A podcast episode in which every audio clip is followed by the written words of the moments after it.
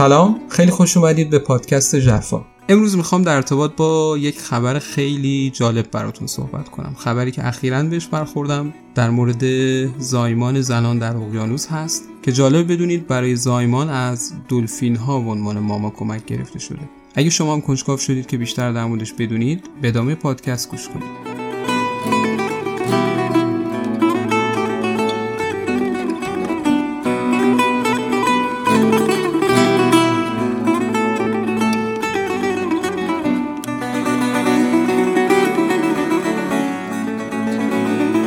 خب همونطور که گفتم این خبر برای خود من هم خیلی عجیب بود. اولین بار که در موردش خوندم با خودم گفتم که فکر نمی کنم واقعی باشه. خانمایی که میرن به جزایر هوایی نه برای دیدن طبیعت و زیبایی اونجا بلکه برای اینکه بچه های خودشون رو به دنیا بیارن در آب اقیانوس. اون هم به کمک دلفین ها به عنوان ماما. اما برخلاف ظاهر عجیب این خبر به نظر تحقیقاتی هم وجود داره که ادعا می‌کنه دلفین ها می‌تونن فرایند زایمان رو تسهیل کنن. به عبارت دیگه اونها می‌تونن گزینه مناسبی باشن برای کمک به فرایند زایمان. خب به نظر یک مؤسسه ای هم هست به نام Sirius Institute در جزایر هوایی که قبلا کار دلفین تراپی یا دلفین درمانی انجام می‌داده. و جدیدا هم خدمات زایمان به کمک دلفین ها رو به خدماتش اضافه کرده. آدرس سایتش رو در توضیحات اپیزود می‌ذاریم. می‌تونید برید و خودتون ببینید من اینجا خلاصه ای از اون چیزی که در این وبسایت ادعا شده رو براتون میگم. در این وبسایت ادعا شده که روش های امروزی زایمان هم برای مادر و هم برای بچه خشن هستند و این روش ها باعث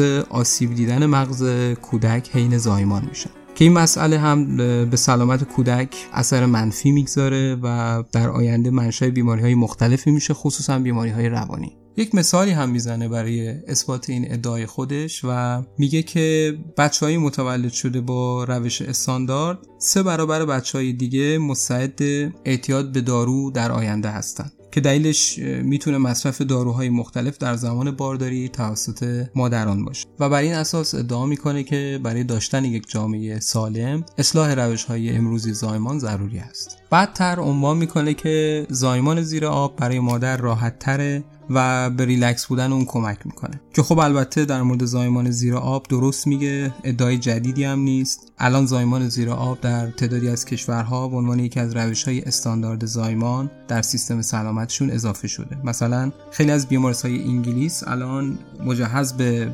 برسپول یا استخر زایمان هستند حتی جالبه بدونید که استخرهای زایمان سیار وجود داره که می‌تونه در خونه ها استفاده شه برای کسایی که می‌خوان در خونه و در آب بچهشون رو به دنیا بیارن. با این مقدمه می‌رسه به بحث دلفین ها ادعا می‌کنه که وجود دلفین ها در آب هنگام زایمان باعث تسکین درد مادر و هرچه بیشتر ریلکس شدن اون. و نهایتا هم بیان می‌کنه که این مؤسسه یعنی Sirius Institute این سرویس رو ارائه می‌کنه یعنی زایمان به کمک دلفین ها در اقیانوس آرام یادم نره که این مؤسسه قبلا کار دلفین درمانی دلفین تراپی انجام می‌داده که خب اون روش اثبات شده ای هست مثل تمام pet درمانی های دیگه که در اون مثلا از سگ استفاده می‌کنن برای کمک به مریض ها مریض های قلبی سرطانی کسانی که داره اوتیسم هستن یا کسانی که داره مشکلات روانی هستن. که خب این محل بحث ما امروز نیست. جالب بدونید که ایده مؤسسه سیریوس مال خودش نیست و منبع الهام اونها یک مامای اهل روسیه بوده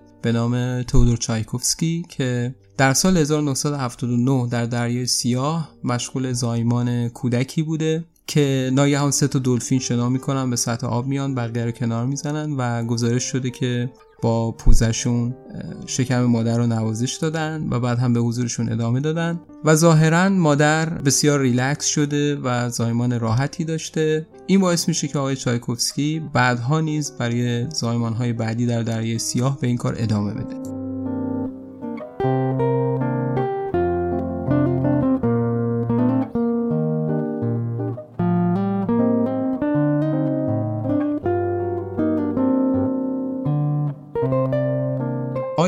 چایکوفسکی گزارش جالب دیگه هم داره از زایمان های بعدیش با کمک دلفین ها که مثلا در یک مورد کودک و مادر تا 45 دقیقه بعد از زایمان در محل حضور داشتن و با دلفین ها وقت یا دلفین هایی که بچه ها رو بعد از متولد شدن تا سطح آب اسکورت می‌کنن تا کودک اولین تنفسش رو بالای آب انجام بده. خب آیه چایکوفسکی مبدع این روش ادعاهای دیگه ای هم داره که مثلا بچه‌ای به دنیا اومده از این روش 6 ماه زودتر از بچه های دیگه رشد می‌کنن و توانایی های مربوط به حرف زدن و راه رفتن رو کسب می‌کنن. و یا اینکه بچه‌ای به دنیا اومده از این روش باهوشتر هستن. IQ 150 دارن که اصلا نابغه محسوب میشه.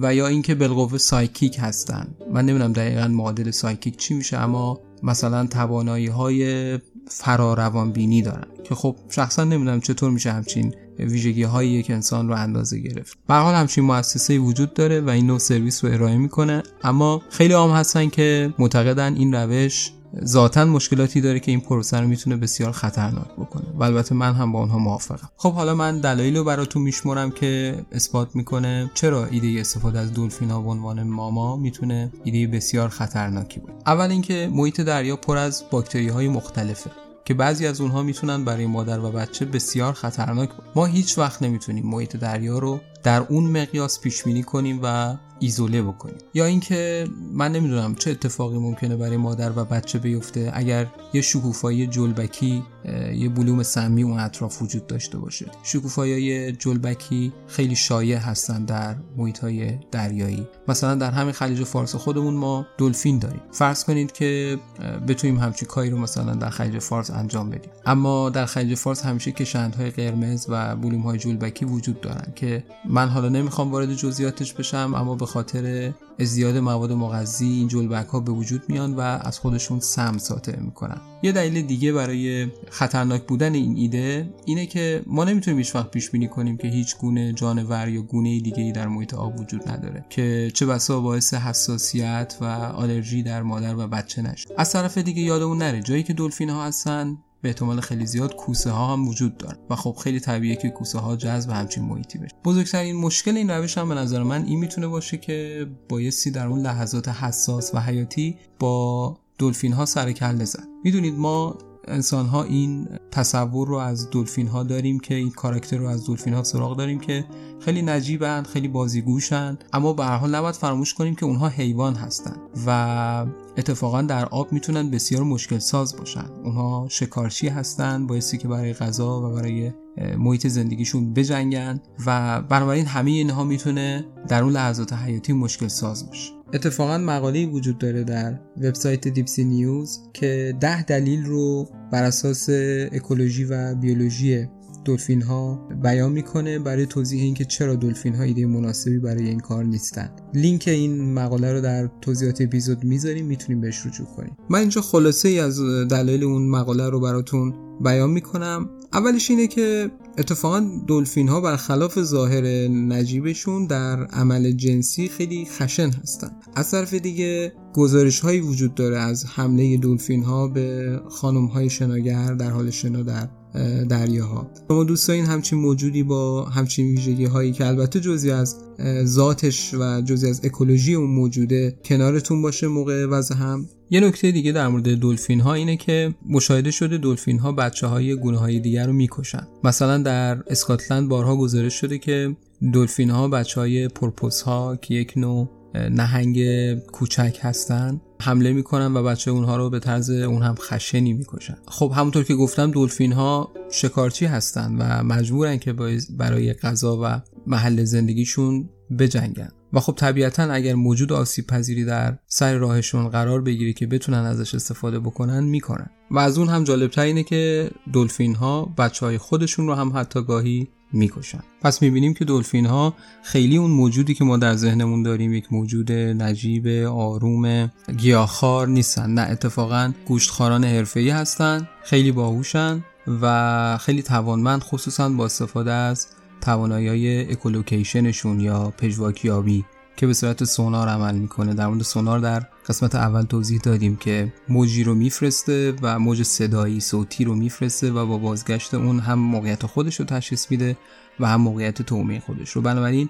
یه همچین موجودی با همچین توانایی هایی می‌تونه خیلی غیر قابل پیش بینی و توانمند باشه در محیط دریا. همینجا چون داریم در مورد دلفین ها و توانایی هاشون صحبت می‌کنیم من یک پرانتز باز کنم و نکته بگم که شاید براتون جالب باشه. دلفین ها همیشه هوشیارن چون هیچ وقت نمیخوابن. در واقع زمانی که اونها نیاز به خواب دارن یک نیمکره از مغزشون رو خاموش می‌کنن مثلا نیمکره راست و چشم مخالفش رو میبندن. و زمانی که اون یکی نیمکره نیاز داره برعکسش رو انجام میدن. نیمکره چپ مثلا با چشم راست. مجموعا مثلا در 24 ساعت هر نیمکره 4 ساعت استراحت داده میشه. اون هم به صورت چرت های چند دقیقه‌ای بعد از هر چند ساعت. و اما دلیل آخری که در اون مقاله اومده اینه که دلفین ها منبعی هستن از استیدی ها یا بیماری های قابل انتقال از طریق انگیزش جنسی. و حتی حضورشون در هنگام زایمان ممکنه باعث انتقال بیماری از طریق آب بشه. نتیجتا پس می‌بینیم که دلیل زیادی هست برای اینکه دلفین ها نبایستی اطراف کسی که در حال زایمانه باشن. البته این مسئله برای خود من بدیهی بود و می‌دونم که ممکنه برای خیلی از شما هم بدیهی باشه اما دوست داشتم در مورد این خبر صحبت کنم چون گاهی ادعی وقتی خبری منتشر میشه و قدری جنبه شبه علمی داره اون خبر سریعا باور می‌کنن. چون خیلی از ماها ممکنه با شنیدن خبر سریع بگیم که خب آخه دلفین ها خیلی موجودات کولی هستن خیلی بازیگوشن اگر باعث بشن که مادر راحت تر زایمان بکنه چرا که نه؟ اما واقعیتش اینه که خیلی بیشتر بایستی به عواقب همچین کاری فکر کرد.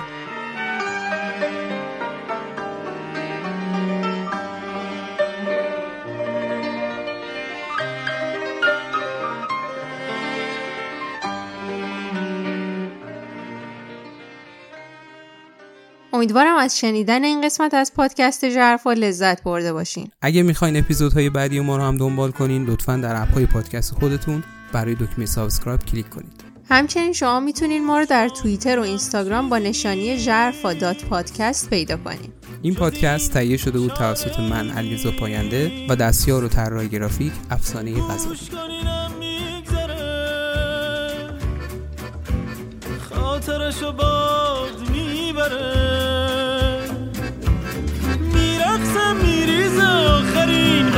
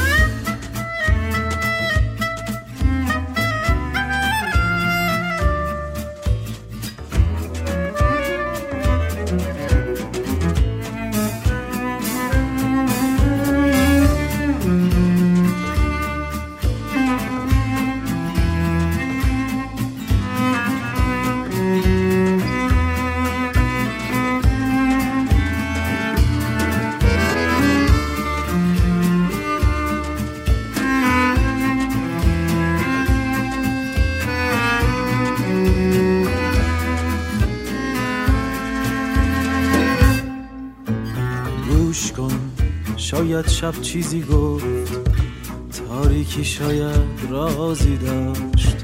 بعد از اینجا شاید باقی بود شهری شاید آوازی داشت. میرخزم میریزه آخرین برگ از درخت. میبنده میره آخر از شهر تیر بخت. تنگ شیشه ای اما دست روی دست. آخرین ماهی هم مرد. آخرین شاخه پژمرد. باد ما را با خود خواهد برد. یاد ما را در خود خواهد داشت. آب ما را حل خواهد کرد. شهر ما را بغل خواهد کرد. لا لا لا لا لا